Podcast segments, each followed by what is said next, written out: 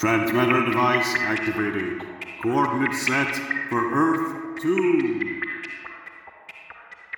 Hey everyone, welcome to this week's episode of the Earth 2 podcast, the podcast that explores the origins and development of the DC Comics multiverse and the legacy of their Golden Age characters through the Silver and the Bronze Ages of comics. I'm Peter Watson. And I'm David Steele. Welcome back. Thank you for joining us. Listeners, I apologise in advance. I'm doing most of the talking today. Gasp. I know, it's such a difference. Yeah. Listeners, today's episode is placed in the timeline, if you like. It's prompted by the publication on July the 15th, 1971 of a comic entitled DC 100 Page Super Spectacular Yay. number 6, which is, if we're counting it as a comic we're covering, technically the 29th Neal Adams cover that we've highlighted. And it's an amazing cover, which has frankly haunted my dreams since I first bought a copy in the 90s or whenever it was. Peter's going to tell you about the cover in a little while. But basically, yes, listeners, over the next year or so in the podcast, we're going to be covering comics that have a slightly different format from the usual. And to save us explaining every episode what a 100 pager is, what a 52 pager is, or whatever, this episode is going to deal with that. So basically, we're talking about the early 1970s at DC and the slight bumps in their publication formats. But basically, we're here to celebrate that phenomenon of the Bronze Age, the DC Comics 100 page Super Spectacular. Peter, can you remember your very first DC Comics 100 page Super Spectacular? I can. It was purchased from AKA Books and Comics around about Ah. 1988. Right. It was one of the comics that were on the wall there, and I coveted a lot of those comics. Uh, Mhm. and I ended up buying quite a few of them. yep. I think my, my first coveted and then bought off the wall thing at AKA was the first appearance of the Guardians of the Galaxy. Ah, interesting. Cool. Mm. The first one I got from there was Justice League of America issue 111. That is, of course, the Justice League of America versus the Injustice Gang, and indeed the only pre crisis appearance of Libra, who became a big thing in Final Crisis. Of course. Is that the one with the, they're all balanced on scales? Yes, Yes, that's, that's, the one. a great that's cover. the one. And it also had reprints, including the Brainstorm issue from Justice League of America, issue 32. Brainstorm's a fantastic, Yep. fantastic villain with a really that cover. ridiculous helmet. Yes. In many ways, the Earth One version of the Thinker. But it also had the entire story from Leading Comics 2 collected in it, and that was my introduction to the Seven Soldiers of Victory. Interesting. So, yes, it, so that was one that I read and read and read and read and read. What was yours? Mine was issue 17 of Shazam, Ah, of course. my first 100 pager, which I bought towards the end of 1991. hmm And I'm pretty sure it was an obelisk Oh, yes. and formerly in the Virginia Gallery, so obviously which where AKA Books and Comics started off. Because listeners, if you're not familiar with the, the history of all the Glasgow comic shops, AKA moved out to Parnie Street. hmm Round about then, I remember they opened their second shop in Parnie Street, and then they'd left the Virginia Galleries. And once they started doing that, Obelisk were a bit more bold about selling back issues because they Right. they had previously hadn't wanted to. Obelisk was run by Dougie Dow and, and Frank and, and Mhm. Russell and all that, and and this issue of Shazam was running about the time like I I was dipping my toes into becoming a DC devotee at this point. I was only really reading Green Lantern, but the Justice Society miniseries had been published that year, and I was it was reawakening my my slight sort of interest in the Golden Age heroes. And as I've said many times before in the podcast, Captain Marvel and Shazam and all that was a big sort of thing in getting me into superhero comics because my dad had read them. And I remember around about this time buying this issue of Shazam, buying some other issues of Shazam, starting to buy some of the dollar comic issues of World's Finest that Shazam stories in them. Mhm. And it was the following year really when I properly both feet jumped into being a you know a hardcore proper Yeah. committed DC collector. So yes, listeners, if you can remember your very first DC Comics hundred pager, do let us know what it was. Now Mhm. anyone who's listening who doesn't know what a 100 pager is, very basically, it was a comic that had 100 square bound pages, as in a nice, neat spine. It wasn't just held together with staples. Mhm. Most often containing classic reprints of stories going all the way back to the Golden Age, oft times alongside some new stories. Mhm. Priced either 50 cents or 60 cents and published by DC between 1971 and 1974. The very end of December 1974 was when the last 100 pages were were published. And of course, this basic format is very similar to the 80 page Giant, which was another square bound reprint format that DC had published between 1964 and 1971. And those had their own roots in the giant annuals that DC published between 1960 and 1964 that mm-hmm. featured Batman and Superman family characters, as well as Flash and Sergeant Rock. And indeed, you could, you know, if you want to go all the way back, a lot of the 1940s DC comics had a square bound format, but that way lies madness. We're not going into that too much. Yeah, because when they all started off, they were all larger size, Yes. 64 pages kind of. Big and chunky, pages, yeah.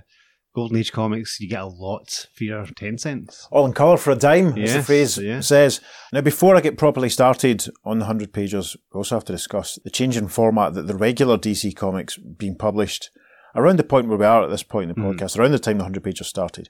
And this is the period between June 1971 and April 1972 when basically all the monthly DC comics cost 25 cents, which had gone up from the previous price of 15 cents, but they were suddenly bigger and better at 52 pages, or Mhm. indeed 48 pages. And again, this was a period when, similar to the format of the 100 pages, you got your new, brand new lead story at the front, occasionally some shorter new material, but most often not reprints of classic material. And I think Yeah. for people like us, Peter, I think it's these reprints that make the, the 52 page era and the 100 pages so important. Would you agree? Absolutely, yes, because that's how we discovered these stories and that's how we've actually were introduced to a lot of these Golden Age characters. Yep. I mean, I've talked in the past about how my sort of familiarity with the Golden Age DC characters was brought around by the JLA JSA team ups. Mhm. We're still a few years away from doing the first one that really properly, you know, made me aware of all those, all those characters. But in the early 90s, as I say, when I was starting to become a proper DC nut, and really, I remember collecting All Star Squadron and Secret Origins and being fascinated with the Golden Age guys and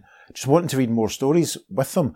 And the 52 page period and the 100 pages were a goldmine because where else are you going to get stories of like, you know, Kid Eternity or Airwave or the Golden Age Green Lantern or Dollman or whatever, you know, so Yeah, they were, fantastic, they were yes. priceless. Mhm. I've been doing some digging, listeners, to try and investigate how this 52 page format came around.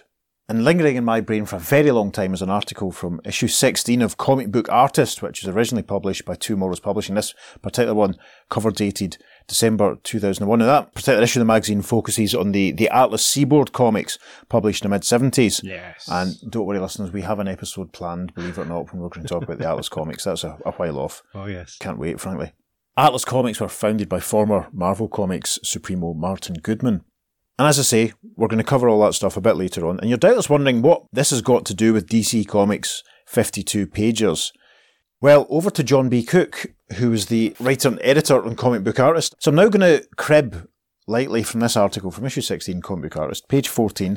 I'm going to read out what Jon says, but then I'm going to back it up with the, the research I did myself. So some of the dates don't match up here, but it's it's interesting. I think this this is the I think this is the explanation. It seems to be anyway. Jon starts by sort of giving a bit of background to Martin Goodman's life. He also talks about how in the early seventies there were a lot of format experimentation type things mm-hmm. going on. Yeah. In the next couple of years, you're going to get treasury size publications. Mm. Marvel were experimenting with black and white magazines and all this sort of stuff.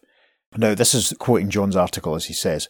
One of Martin's outrageously successful business moves during the last years of his tenure at Marvel was to trick the industry's top company, which at that point was DC, then called National Periodical Publications, into committing to an ultimately disastrous page count and pricing change. Hmm. This resulted in what DC editorial director, soon to be publisher Carmine Infantino, characterised as a slaughter. Now, I don't really have any of the sources for what Jon's talking about here, unfortunately.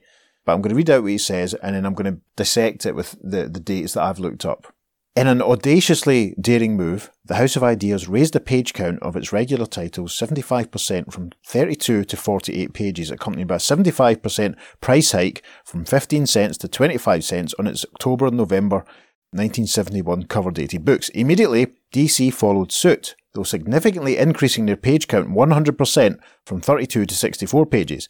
But within a month, in a move that sent shockwaves through the industry, Goodman immediately dropped the page count at Marvel back to 32 pages, yet only reducing the price per book to 20 cents, still a 25% price increase from what the price had been before. The results of this gambit? Marvel was able to give wholesalers a 50% discount off the cover price of their entire line as compared to what DC could offer, which was a mere 40%. Hmm. And whose titles would the retailers be more likely to push, do you think? Plus, what kid could resist getting five snappy, all new Marvels for a buck compared to four DCs padded with mouldy old reprints? I know what I'd spend my money on. Also, as, and this is key, I think, to a lot of what we're going to talk about today. Also, as DC had to lock into ordering huge quantities of paper, a full year's supply, the publisher was trapped at the 25 cent 64 page format for an entire year. Those 12 months were all the time DC's competitor Marvel needed to come out on top. From the first time in the decade's rivalry, Marvel surpassed DC in sales, only rarely looking back in a quarter century past since that fateful year. Now, the gist of that, I think, is probably true. Mhm. But looking up, using that priceless resource that is Mike's Amazing World of Comics, Yes. I checked some of the dates and stuff. And what Jon has said in this issue of Comic Book Artist doesn't add up. Okay. Right? So bear with me, listeners. The 25 cent price point on DC Comics took effect with titles published in June 1971. Right? hmm And then this is going by the dates on Mike's. These comics were cover dated August, and they ran until the 52 page 25 pence thing ran until comics published in April 1972, as I probably said already. Comics on sale in May 1972 revert to 32 pages and also drop in price to 20 cents, which is, as we said there, is an increase of what they had been previously. Marvel Comics, published in July 1971, had larger than normal price boxes emphasizing that they were only 15 cents. Ah. DC obviously had gone to 25 cents before this. So Right. that obviously disputes and contradicts Uh-huh. Jon's assertion in that magazine. Interesting. And it was the Marvel comics that were published in August 1971 that cost 25 cents and had the higher price count. Now, from my reckoning, I want to say round about, round about the time Defenders started, not too long after the Kree Skrull War, Okay. not too long after Kirby had left the Fantastic 4 Mhm. round about Fantastic 400, 1112, round about then, listeners. Mhm. Marvel then immediately dropped back to the 20 cent price point in September. Now, Jon Cooke claimed that all DC titles went to 64 pages, but that isn't true. The previous year, DC had already been experimenting quite a lot. Titles like GI Combat and Strange Adventures and a couple of others, Mhm. Date with Debbie, I think was one of them, they all went to 64 pages Okay. For a good, good long time, Mhm. but they flipped back to 52 pages at the same time everything else did. Mm. I hope you're keeping up, listeners.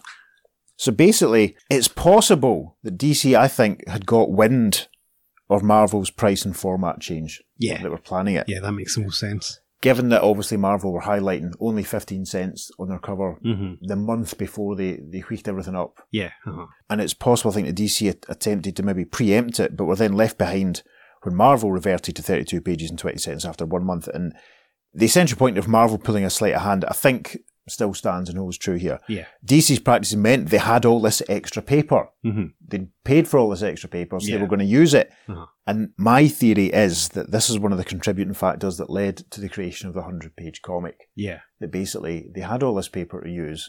They've all that back catalogue of fantastic material. exactly Yeah. to, to to access. They probably thought, look what they've done. We're going to have to go back to Mhm. 32 pages, but you Yeah. know, let's try and use some of this paper up. And obviously, as we've said, the, they flux from showing 52 pages don't take less to 48 pages for 25 cents. You know, they, Ah. but they include the covers at points and others they don't. It's worth pointing out that around about this time, DC had already been experimenting a lot with page count and prices, you know, for a while. Series like DC Special, which started in 1968, Mhm. was already sort of ploughing the archives for themed reprint issues. Yes. Yes, very much so. We will talk about some of those Oh, look forward to that. in forthcoming episodes because they will Mm. tie into some other stuff that we talk. I think I'm sure in the past we've already mentioned the DC special issue of Plastic Man, for example. Yeah. Uh-huh. And then, of course, there was the title Super DC Giant, which managed to publish 14 issues between July 1970 and May 1971. And they were similar, sort of themed by genre, by character. Like there's a Best of Brave and the Bold, Uh-huh. there's a kind of House of Mystery esque one, there's some Western ones, which I believe we talked about when we did Johnny Thunder. Yeah. And an interesting fact, listeners, which you might not be aware of, the very popular and long running Weird War Tales series, which our friends Max and Rich cover on their Weird Warriors podcast. You should really check that out if you haven't done so already. Weird War Tales wasn't originally planned as an ongoing title. Oh, it was supposed to be two issues of Super DC Giant. Wow. so there you go. Did you know that, listeners? and these Super DC Giants were chunky, Mhm. square bound comics that cost 45 cents. Hmm. So I think the 100 pager didn't really come out of nowhere. The precedent was there Yeah. Super DC Giant, DC Special, and 8 page Giants to have chunkier, large formats. They had all this paper to use up. They had E. Nelson Bridwell on staff Yeah. with his encyclopedic knowledge hmm of everything DC had done. He's responsible for putting the first chunk of 100 pages together. So it was, you know, it was an interesting sort of thing for them to try. Now, over the next few months, we'll be covering a number of the 52 page comics. The next issue of The Flash, uh, the next issue of World's Finest that we'll be doing, they fall into that. And as we go along, we will highlight a few other issues hmm here and there. So, the very first 100 pager, because it's 100 pages we're here to talk about, was numbered issue 4. I've not been able to find out why, or why there wasn't a 1, 2, or 3. Okay. And it went on sale, according to Mike's, on the 17th of June 1971. And if you've been paying attention, the 17th of June 1971 is the day before Paul McCartney's 29th birthday. Of course it was. I'm sure we've already had something else published on the 17th of June. Yeah. DC4, as it came to be known, bore the legend Weird Mystery Tales and had a very atmospheric and creepy Bernie Wrightson cover, which was actually produced originally to tie in with a story from issue 94 of House of Secrets. Did you know that, Peter? No, I did not. Mm, That's Yeah. fascinating. Dig out your copy of House of Secrets issue 94, listeners. Read a story called A Bottle of Incense, A Whiff of the Past, and then have a look at the cover of DC4 with its big scary demon crouching over a, a body inside a five pointed star, pentacle, whatever you call it, pentagram on the ground. Fascinating. Mm. A bit of recycling. So under this gorgeous Bernie Wrightson cover, there were new gag pages from people like Sergio, Aragonés, and old reprints from series like Tales of the Unexpected, My Greatest Adventure, and a story from issue one of the original Phantom Stranger series. Oh, Yeah, from Excellent. 1952.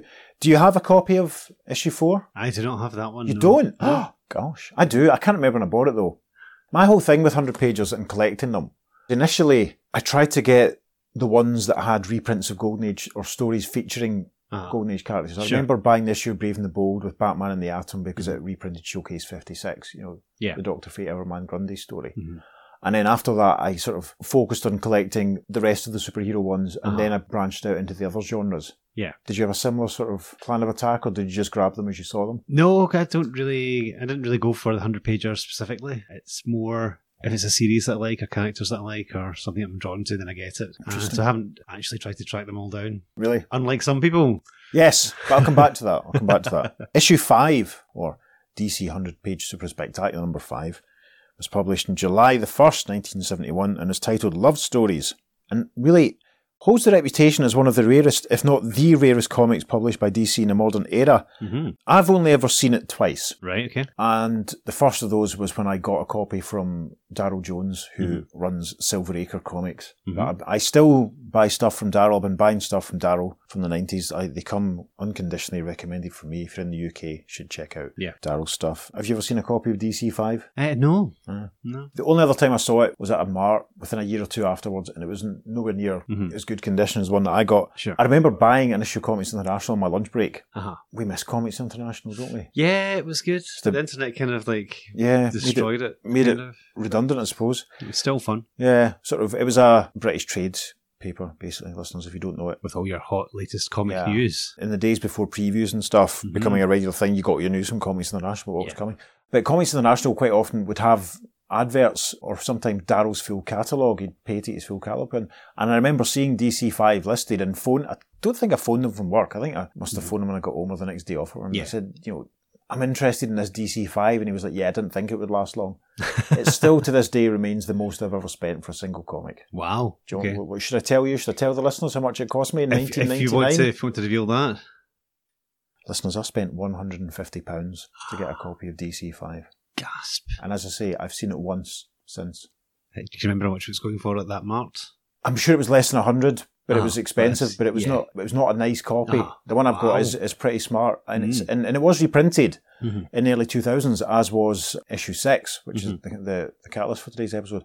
And I think that affected the value slightly, but it's Sure, sure. It is very rare. Um, I've seen a lot of discussion saying that it's not the most in demand 100 pager, hmm but it's just one that, you know, because obviously a lot of the superhero collectors wouldn't have bought it, etc. Yeah. But yes, that's the, to this day, it's the most I've ever spent on a comic book. Gosh, Willikers. I know. More money than sense. That was obviously before I had my mortgage and still lived at home and all that sort of stuff. Issue 6, which is the one that leads us here today, that was published two weeks later, July the 15th. We're using that as the justification for today's episode as it reprints the very first JLA JSA team up from issues 21 and 22 of JLA 1963. The cover by Neal Adams, or 29th if we're playing it that way, lives up to the word spectacular, quite frankly. Doesn't it, Pete? It certainly does. Peter's going to describe the cover to you now. Oh, we have a massive selection of heroes from both Earths, Yes. and they're all standing, looking happy, all looking right at us. Now, here we go for the roll call.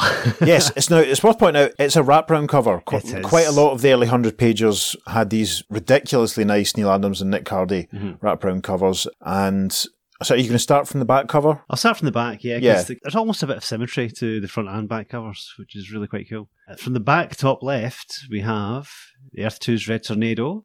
Then we have a nice smiling Alan Scott Earth 2 Green Lantern. Then we have another smiling Earth 2 Superman beside him. And then we've got the Thunderbolt and Johnny Thunder. Again, they're all looking very happy. Most of these guys have got their hands on their hips or hands and shoulders of people beside them. It's really quite cool. Yeah, it's quite matey. hmm In front of them, we have the Batman of Earth 2 and Mr. Terrific, and then the Robin of Earth 2 in his hybrid costume that's half half Robin and half Batman. Uh, Robin's quite cool actually because he's got one hand in Doctor Fate, who's in front of him, and the other hand in Hal Jordan, who's at the other side of him. Mhm. Which brings me on to the next row, which is Starman of Earth 2, Wildcat of Earth 2, we assume, even though there is an Earth 1 version Yes. uh, and then the aforementioned Doctor Fate. And the next row down on the back cover, we have a lovely, smiling Rex Tyler, Hourman. Yes. And then we have a really grim looking Earth 2 Sandman. You, you can't tell what his face is like But look, though- glass mask. Wesley's a bit casual because his cape's over one shoulder and his left Yes. hand's in his in his trouser pocket. So he's Yes. always I think he's quite relaxed Quite there. jaunty. Yes. uh-huh. Then we have the Earth 2 Johnny Quick. And in front of him, we have Al Pratt, the Atom of Earth 2. in his second costume. Yes, uh-huh, Fin with head. his fin. Uh-huh. Yep. It's sunned up this time. That's good. And beside him, we have Diana Prince from Earth One, because obviously she was uh, not Wonder Woman at this period. Yes, it's civilian era Diana Prince, which Mhm. obviously explains why someone else is on the front. We'll get to that in a second. And beside her, we have the Earth 2 Flash Jay Garrick. In front of him is the Earth 1 Robin. And then the last one, finishing off the back cover, we have the Earth 2 Hawkman. I like how Jay's helmet is a nice jaunty angle. Yes. And he's standing with his arms folded behind his back, straight back. Mhm. Awesome. I think jaunty is kind of like the best descriptive word for this cover. It's that's lovely. how they all look. Yes. It's like a school photo assembly type thing. Yes. Jay clearly played by Jimmy Stewart on this cover, I think. yes, I can definitely see that. Yeah. Yeah. That moves us on to the front cover. Now, at the front, at the very top, we have the banner, which uh, was on all of these 100 page spectaculars. It says DC in the top left corner, 100 in massive writing, with super spectacular pages beside it. And just to confirm, it says 100 after that again. And of course, we have the approved by the Comics Code seal. Underneath that, we have number 6, 1971, and the number of this issue, which is 32,014. There we are. now, the roll call for the front cover, we have, as I said, Green Lantern, Hal Jordan of Earth 1, we have Green Arrow of Earth 1, we have Aquaman of Earth 1, we have Doctor Midnight from Earth 2. Interesting that Doctor Midnight's placed there, actually, so Yeah. randomly. I think it's probably because he has a story reprinted inside. yes. That's the main reason, makes, I makes the think. most reason. we have a very bulbous headed J'onn J'onzz, Martian Manhunter of Earth 1. He has got quite a large cranium there, hasn't yeah, he? yeah. Then we have the Spectre. And beside the Spectre is the Vigilante. The Spectre.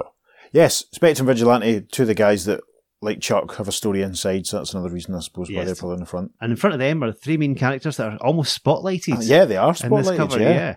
And that is Superman of Earth 1, Wonder Woman in her proper costume of Earth 2, and Batman of Earth 1. And Yep. they're all looking very happy and smiling. Well, they are. That's because they know they're the world's greatest superheroes. That's it. And then the very front, we have Barry Allen Flash, Black Canary, and Hawkman and Hawkwoman. And you've got the Atom sitting on Hawkman's right shoulder. The Atom actually looks too big, to be honest. He's supposed to be six inches at that height, but he's at least a foot and a half there. Well, he's obviously wanting to make sure he can be seen in this nice big fancy photograph. It's one of the best comic covers of all time, isn't it? It is. It's an absolute classic. And the text across it says, World's Greatest Superheroes, 100 action packed pages of story and art from cover to cover. Yep. 50 cents. Amazing.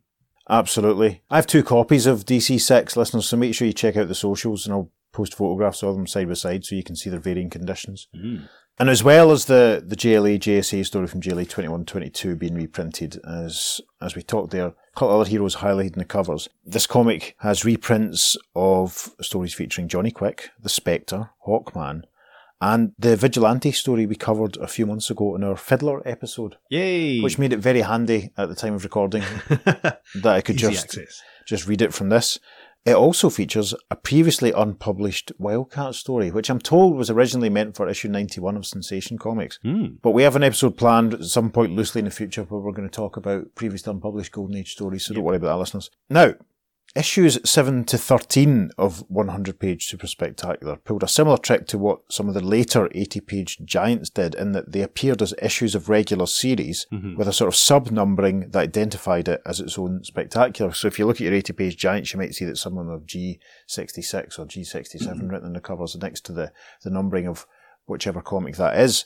So DC7, as it was, appeared in issue 245 of Superman in October 271.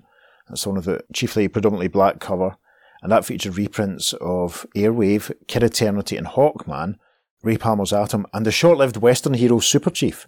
DC 8 occupied issue 238 of Batman, published in November 1971. It's another Neal Adams wraparound cover, highlighting characters featured in the reprints like the Legion of Superheroes and Plastic Man, the Doom Patrol, and current recurring star of the Earth 2 podcast, Sargon the Sorcerer. Sargon the Sorcerer. DC 9 turned up in issue 242 of Our Army at War, published in Christmas week 1971. Reprints there included the Haunted Tank and the various members of the Losers, Mm-hmm. i.e., Gunnon Sarge, Johnny Cloud, and Captain Storm. DC 10, not the aircraft, but DC 100 pager, number 10, Mm-hmm. appeared during Supergirl's run in Adventure Comics, and I'm told that issue 416 of Adventure Comics is now the rarest and most sought after. All 100 right. pager, Okay. featuring Wonder Woman, Phantom Lady, Mary the Gimmick Girl, and a reprint of the very first appearance of Black Canary. Mm. Issue 214 of The Flash, published in February 72, gave host to DC 11, and I've actually seen the original cover art for this. Oh, really? Yeah, and took a photograph of it, and I went to the big, whatever it was called, World of Superheroes exhibition at the O2 in 2018. Gosh. I'll be so post that on the socials, obviously. Excellent. Cover art by Nick Cardy, nice wraparound. Reprints included the Metal Men, Johnny Quick, Kid Flash, Quicksilver, Yay. of course, became better known to us all as Max Mercury in Mark mm. Waid's run in The Flash in the 90s, Yeah. and a previously unpublished Jay Garrick story. DC 12 shared space with issue 185 of Superboy, another Nick Cardy cover, and featured stories including The Legion, The Teen Titans, Kid Eternity, Star Spangled Kid, and Little Boy Blue. DC 13, published in April 72, returned to the pages of Superman, took up issue 252, and is another amazing Neal Adams wraparound cover Yes. featuring a, a whole squad of flying superheroes. Pete, do you want to list all the, the, the heroes in this one for everyone? Gosh, Willikers, this is a test. Uh, right again from the top back cover because it is a wraparound. Top left we have Mr. Keeper and Kid Eternity. There Yes. we go, making their debut in the podcast. I think. we then have the Ray, the quality hero. Then it's uh, Starman and Johnny Quick. Then we have Black Racer of the New Gods. Crikey. Black Condor is under him. Then we have J'onn J'onzz, Martian Manhunter. Behind them, we have what appears to be the Earth One Hawkman and Hawkwoman. Under that, we have Light Ray of the New Gods. Hal Jordan Green Lantern. In front of him is Alan Scott Green Lantern. That, by the way, all these heroes are flying over almost like a Carmine cityscape, but it's got Yes. a giant setting sun in the background. That moves us on to the main images. In the front cover, you've actually got Superman flying as the main image over both covers, but he's flying onto the front cover. And also we have the Earth One, Hawkman and Hawkwoman again, because the helmets are definitely drawn as Earth One, Hawkman and Hawkwoman for both versions of the Hawks here. Right. So I think that's a little mistake by Mr. Adams. Uh oh. Also on the front cover, we have Doctor Fate in his full helmeted glory, the Red Tornado, the Spectre again, the Shining Knight on his winged victory, and at the very top, we have Supergirl. So, yes, very exciting cover. It's a brilliant cover. I Mm. love it. I've actually got a full back tattoo of that cover, listeners. I haven't actually. That would be very silly. Probably expensive and very painful. Yeah. It's a joy to behold. I it's the juxtaposition of like you know, Light Ray with Kid Eternity and Johnny Quick. You know, I would read that story. Yeah. You know, the mind boggles, quite frankly. Sadly, all these characters don't appear within the pages of this I know. comic. Issue 252 of Soups reprints stories with, as you'd expect, the Ray, Black Condor, Starman, the Spectre, Hawkman, Doctor Fate, and Superman, of course. There was a bit of a gap in publication, but DC 14, being published again as a separate comic and not as a tourist through the other titles, arrived on the 26th of December 1972, according to Mike's, featuring Batman, but also had stories for Dollman, Black Hawk, Wildcat, Wonder Woman, and the Ray Palmer Atom. And that's another famous wraparound cover where it all looks like a sort of highlighted as movie stars almost. Mm-hmm. It's a cracker. I've seen many homages to that in times. DC 15 was published on the 10th of January 1973. That starred Superboy. He's backed up by Hawk and Dove, Aquaman, Sandman and Sandy, the Boy Commandos, and a nice Dial H for Hero story. Mm-hmm. DC 16 was another war comic featuring Sergeant Rock, the Haunted Tank, Mademoiselle Marie, Johnny Cloud, Captain Storm, and Gunner and Sarge. That came out in February 1973. The JLA headlined DC 17, which came out on the 13th of March 1973. It was also a reprint of a Justice Society story, and the Golden Age Sandman Wesley Dodds turned up there as well. Again, we're not going into full details of every story in all No, these comics because we'd be here all day. And I suppose we want to encourage you to go and seek, seek them out for yourselves, I suppose, don't we? Absolutely, yes. DC 18, published on 12th of April 1973, gave Superman top billing again, featured Captain Triumph, both Atoms, TNT and Dynamite, and Hourman, and that reprinted the classic Superman Red, Superman Blue, Oh, oh. which excellent. I wish was highlighted as a parallel world story so we could cover it now. The next one, very interesting, DC 19 featured none other than Tarzan. wow. First mention of a Tarzan comic on a podcast, I think. DC had started publishing Tarzan in February 1972 after getting the rights from Gold Key, and DC 19 was published on 10th of May 1973. And DC 20 followed a month later, 12th of June. That was Batman again. It was one of the first ones that I bought. Ah, I remember, I remember buying this one very clearly. Mhm. I had reprints of Doctor Midnight, Blackhawk, Black Canary, Starman, Spectre, Wildcat. I had the first Two Face story in it. Oh, excellent! As I said earlier on, for the first, you know, for the first while I was picking them up, I was really focusing just on the, the ones at Golden Age reprints. Sure. So uh-huh. Spectre and Doctor Midnight, and that Yeah. being involved were why I nabbed that one. Mhm. DC twenty one was another Superboy one that was published in July nineteen seventy three, and it's stories featuring Supergirl, Kid Eternity, the Legion of Superheroes, and the Proto Teen Titans, Kid Flash, Robin, Aqualad reprint of their first appearance from excellent. Raven the Bold. Mhm. And the final numbered DC 100 pager was focused on the Flash and his mates Johnny Quick, Jay Garrick, and the Elongated Man. So DC 22, as it was, was published on the 7th of August 1973. Mhm. Now, do you have many of them off the top of your head? Can you Off the think? top of my head, I've got a couple of them. Yes, I've got the Flash one, and I've got Superman two five two.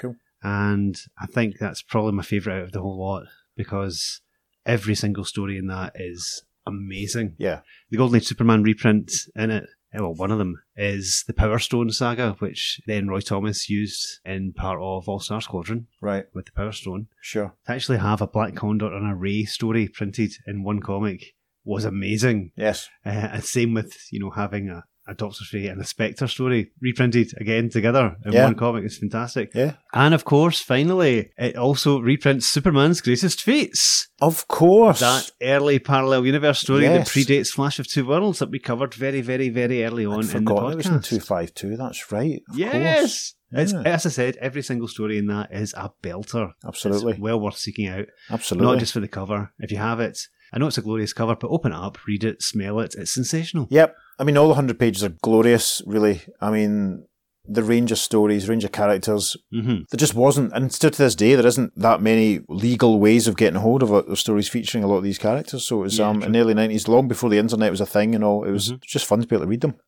So the next phase for the 100 pages began the month after the publication of DC 22. Several of the regular DC comics were refitted and became 100 pages as standard. And as well as that, there are a few other titles that were blessed with being 100 pages. And as I said, we'll be doing a lot of the 100 pages as the podcast progresses over the next year or so. So we will highlight as we go along some of the ones that are relevant, and we'll be doing Mhm. stories, obviously, from, from The Flash and from Brave and Bold that, that fall under their remit. So around about then, we'll probably highlight some of the other ones as we go along.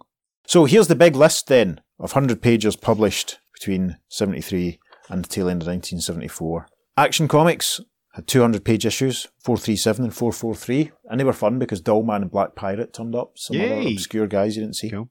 Batman, which committed fully and went to bi monthly for the duration, 254 through to 261. Wow. An amazing selection of stories reprinted Yeah. in these. I mean, Yeah. some brilliant headline stories using a lot of the big main Batman villains, but some absolutely Yeah. brilliant stories reprinted through there. You'd have to do a dedicated 100 pager podcast, really. Maybe that's something I'll do, my old dotage listeners. Brave and the Bold. You might have noticed I'm going through this list alphabetically. Brave and the Yes. Bold ran from issues 112 to 117 as 100 pages. Mhm. Another great resource, I mentioned already that one of the Doctor Fate and Hourman Showcase issues reprinted there.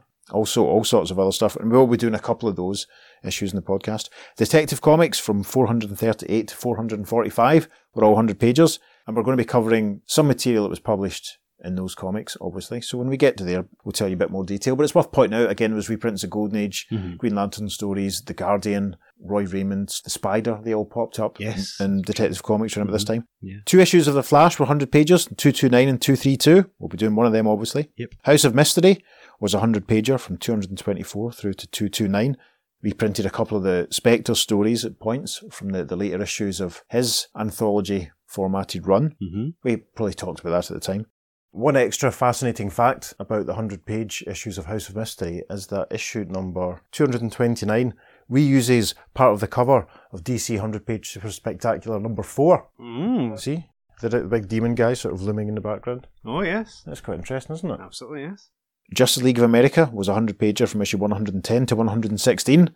We'll be doing at least one issue of that. Mhm. And those JLA ones are worth checking out because there's some brilliant stuff reprinted, you know, all sorts of Justice Society. And as Pete mentioned earlier on, one of the Seven Soldiers of Victory stories. Our Army at War, got 200 page issues at this point. Issue 269, 275. Shazam issue 8 was a 100 pager. The next few issues were the normal standard format, but then issues 12 through 17 were all 100 pages, and we'll be doing a story from one of them. Oh, yes. Superboy and the Legion had a couple of tourist issues in 202 and 205. And then Superman, the regular ongoing series, is following up from its couple of earlier 100 pages, had three 100 page issues during this period, and they were issue 272, issue 278, and issue 284.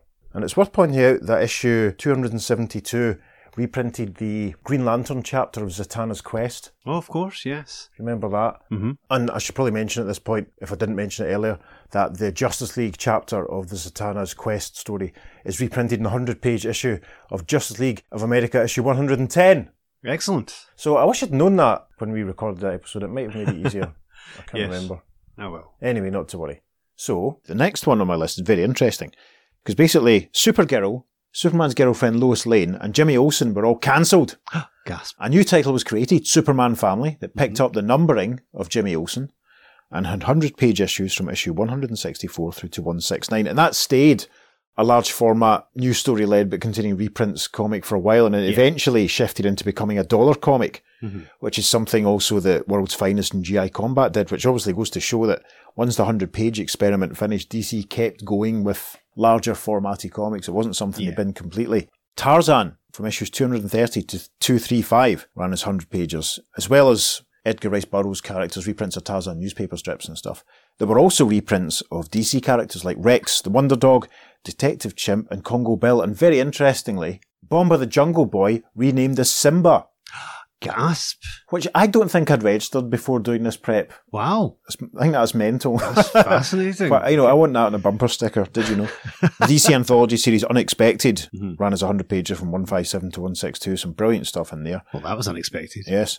Issue 38 of Witching Hour was a 100 pager. Mhm. To this day, it's the only issue of Witching Hour I own. Wonder Woman had two issues, mm-hmm. issue 211 and then 214, which featured Green Lantern and was part of that period when Wonder Woman was basically DC's third team up book. Yeah. Crazy to think how long that actually lasted. Yes. World's Finest Comics was a 100 pager from 223 to 228. and had mm-hmm. Some great reprint stuff, old Sandman stories, old Vigilante stories, some amazing stuff in there as well. Some really interesting lead stories featuring Deadman and Bruce Wayne's brother and all that sort of stuff. Two of DC Comics romance anthologies, Young Love and Young Romance, they both saw out 1974 as 100 pages. Young Love ran from issue 107 to 114 and Young Romance ran from 197 to 204. Now, both of those titles, they were amongst the last that I collected. Yeah. Because I got to a point when all of the 100 pages that had reprints of Golden Age guys, and I thought, right, let's get the rest of the Brave and Bold and Justice League and World's Finest that mm-hmm. don't have Golden Age guys. And I thought, right, let's just get the rest of them. I remember buying, I remember actually taking some stuff into trade to Pete Root mm-hmm. early 1997 and getting all of the Superman families Right, in one okay. go Okay. he had a good run of Tarzan, and I remember buying all of them around at the time I got into Burroughs. I remember getting all the ah. Tarzan 100 pages. The Unexpected and House of Mysteries I picked up gradually, but eventually just, you know, they said, let's try and get them all. And the romance ones were amongst the last. I remember getting a couple from Daryl Jones, my friend Corey, Corey McRae, if you're listening, hi Corey. Got a few from him. I remember Corey coming out to see me at work and hustling because he had a couple of romance 100 pages, you know. I remember standing chatting to my supervisor, my boss about something we're doing, and Corey coming up, and Clive, who's my manager, saying, "Can I help you?" I just want to talk to Dave if that's all right. Oh yeah. So I was like, okay, I'm kind of at work, but he was like, I've got, I've got Young Romance 198 and I've got this other one. I've got the other one. I've got this Jimmy Olsen. Yeah, all right. Okay. Give me a minute. So we, we agreed a price because Corey knew I was, I was hustling for them. I have a full set of the original DC 100 pages listeners. Very proud of this. I've had a full set. This year it'll be 20 years. I've had a full set since I was 30, which is insane.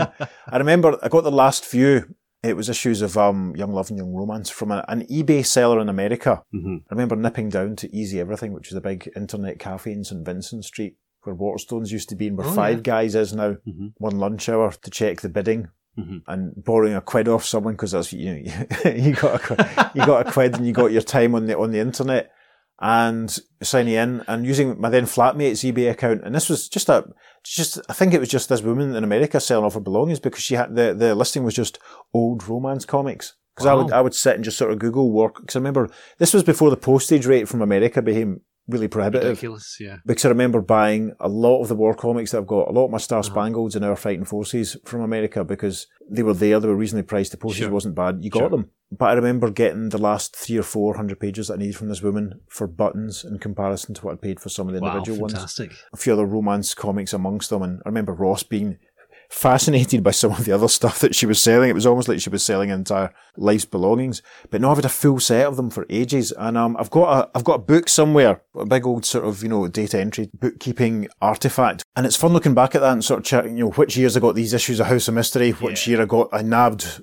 Witching, uh, Witching Hour was one I remember getting from Daryl Jones. I remember being on the phone to him, Uh-huh. almost with a list and sort of saying, right, have you got this, Our Army at War? Have you got this Witching Hour? And he was like, yeah. And he's, yeah, I can do you. I, I've got a copy of the Witching Hour. I've, got a few. I'll sort you out with some of that. So Yeah. again, another plug for Daryl Jones at Silver Acre. But yeah, it was fun. It was really cool just having them all. And I remember Peter Root and Jim Hamilton and Steve Montgomery just all being really impressed. you know, at this, because I would, you know, Peter and I, to some extent, are still the youngsters. We're probably the senior guys now, but there was a period when we were amongst the youngsters that Yeah. were collecting these old comics back in the day, and it was quite. It was quite. Imp- I remember Mr. Root, who sorted me out with a lot of them actually, because he would make his mm. regular trips to America. I remember. I think that's when he got me some of the Tarzan ones. I mean, I remember getting DC eighteen, which is the one that reprinted Superman Red and Blue with the the mm-hmm. Hourman story in the kit. Literally standing in Mr. Root's sort of shop at the back of FP as he bought the collection from someone agreed to, t- you know, and then priced it up for me and let me get it, you know, with much rolling eyes and, I all right, Dave, and Yeah. let me take it Uh-huh. away that day. so yeah, I love the 100 pages. Don't you, mate. Absolutely, yes. What's your favourite of all of them? Impossible. I can't answer because they're all they're all amazing. The mystery and horror ones are great because they're just a variety of stories, and generally it was the cream of the crop. Mm-hmm. I mean, an interesting thing about the romance comics is that a lot of the stories in them were repurposed from older romance comics, Yes. so they would redraw them and retitle them. So sometimes, unless you've got a full set of romance comics to hand, you're not going to be able to work out where these came from. Yeah. You know, I remember some of the Batman ones. There was one that reprinted Two Batmen, Too Many, Yep. which is an amazing story. It certainly is. The Shazam ones were brilliant because they were just chock full of other Mm-hmm. Shazam stuff. In, in, in the days before the archive or any kind of regular Yeah. reprints of old stuff, they were just golden. Mhm. I mean, if I had to pick one, it might be that issue of Brave and Bold with the, the showcase reprint and the story with Batman and the Atom, where Batman is killed and the Atom has to shrink down and jump around in his brain to animate Batman's corpse. phenomenal. It's amazing. Yeah. I wish, I wish we were we could do that story. but it, it's. Hmm. Do you have a favourite? Yeah, weirdly, mine's also another Brave and Bold, primarily because Oh, I know. It's the Metal Men one, isn't It it? is indeed. Yes. It's issue 113, Batman and the Metal Men, and the main story in it is is called The 50 Story Killer.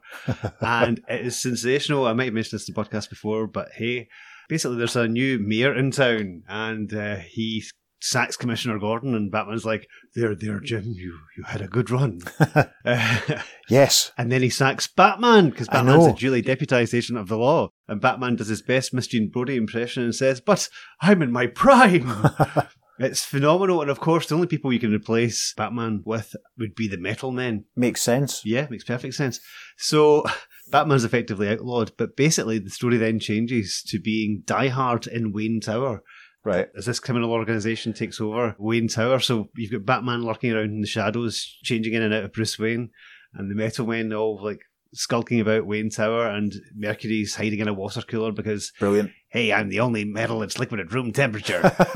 so it's it's phenomenal. It's, Yeah. it's so crazy. It's Bob Haney and Jim Aparo. Mhm. I love pretty much everything they've done. And it's just absolute A bonkers. And also in that issue, you've got a fantastic Green Arrow story reprinted. You've got the first Hawkman story. There's a really cool Challengers the Unknown story.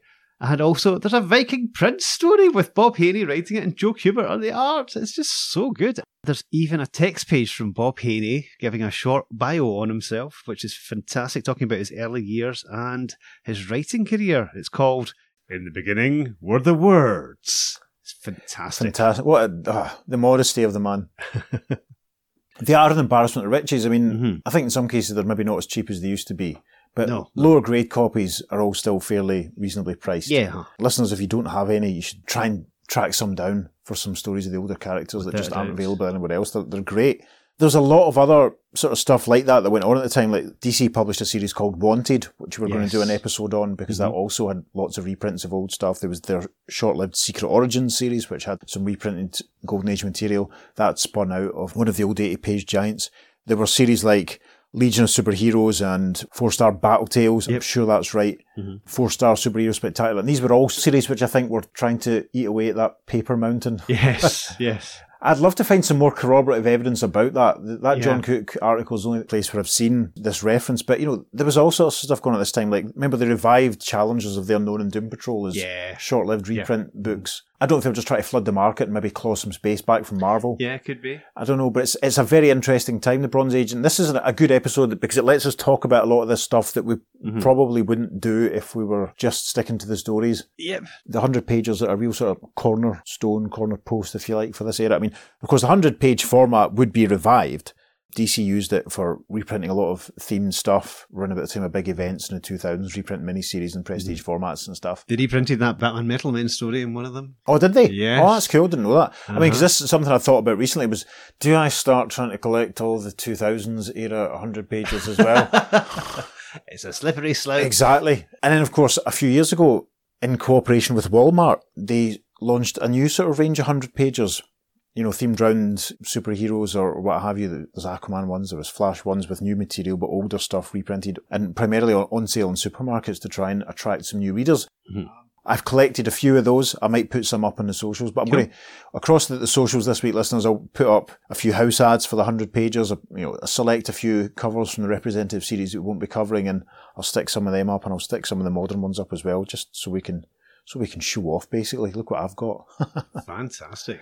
And if you wanted to see that on our socials, where would you go to, David? well, if you're on Facebook, you look at the Earth 2 podcast. If you're on Instagram, it's the Earth 2 podcast. On Twitter, we are podcast underscore Earth 2. and if you want to write to us and tell us what you think about this episode, you can email us at the earth2podcast at gmail.com. Yeah, please do. Listeners, if you have any memories or anecdotes about where and when you bought some 100 pages or any favourite issues, please get in touch and we'll, we'll read a few out. You can even send us a voicemail. Go to speakpipe.com forward slash the Earth 2 podcast and you can tell us what you think. Yes. Tell us what your favourite 100 pages are. Before we go this week, we're quickly going to follow up on something in a, a recent episode where we read a letter out from someone who lived in Jameson, Missouri, and we challenged our friend Steve Higgins to track that place down or track that person down. And Steve got back to me actually telling me that he found out that Jameson, Missouri is about four and a half hours away from where he lives. Uh-huh. And apparently in the 70s, the, the population of that place was 173 people. Wow. And apparently it's now down to 75. Crikey. so if I ever get the cash to go and visit Steve, Road trip. Yes, we'll, we'll, we'll do a road trip to, to that part of Missouri and take a photograph next to the, the town sign. Wouldn't that be fun? Maybe I'll do hmm. it holding up a 100 page DC comic. Earlier on, we were talking about Weird War Tales and, of course, referred to the excellent Weird Warriors podcast. Yes. Now, Rich from the Weird Warriors podcast got in touch and he also helped us out with the meaning of striped pants war. uh, that big conundrum, because we had absolutely no idea what that was referring Yes. to in that Batman Sergeant Rock team up. So thanks, Rich, for getting in touch. And uh, thank you again to Ted Kilvington and Brian from Instagram, who uses the name Enemy of the Shoe. Brian, I want to know why you're then you're an enemy of a shoe. Maybe in a few weeks' time when you've heard this episode, you can you can tell me. On that bombshell. I've been Peter. yes, I've been David. I'm going to go and take a deep breath and suck in some cough sweets because I've been doing all this talking. Thank you for joining us, listeners. We'll see you again very soon on The Earth 2, The Earth 2 podcast. podcast. Transmatter cube activated. Return coordinates set for Earth Prime.